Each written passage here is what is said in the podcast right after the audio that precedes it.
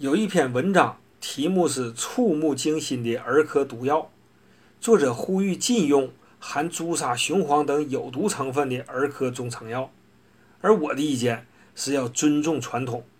看文中列举的中毒死亡案例都是单用朱砂所致，并不是含朱砂的中成药。恰恰相反，从古至今，儿童服药后多数都病去身安。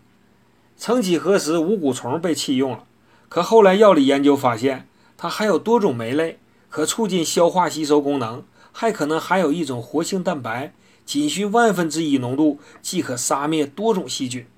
科技在发展，但前人已经证明的成果莫要轻言放弃。所以今天我还要介绍一个所谓的毒药，小儿治保丸，可用于小儿风寒感冒、停食停乳、发热鼻塞、咳嗽痰多、呕吐泄泻。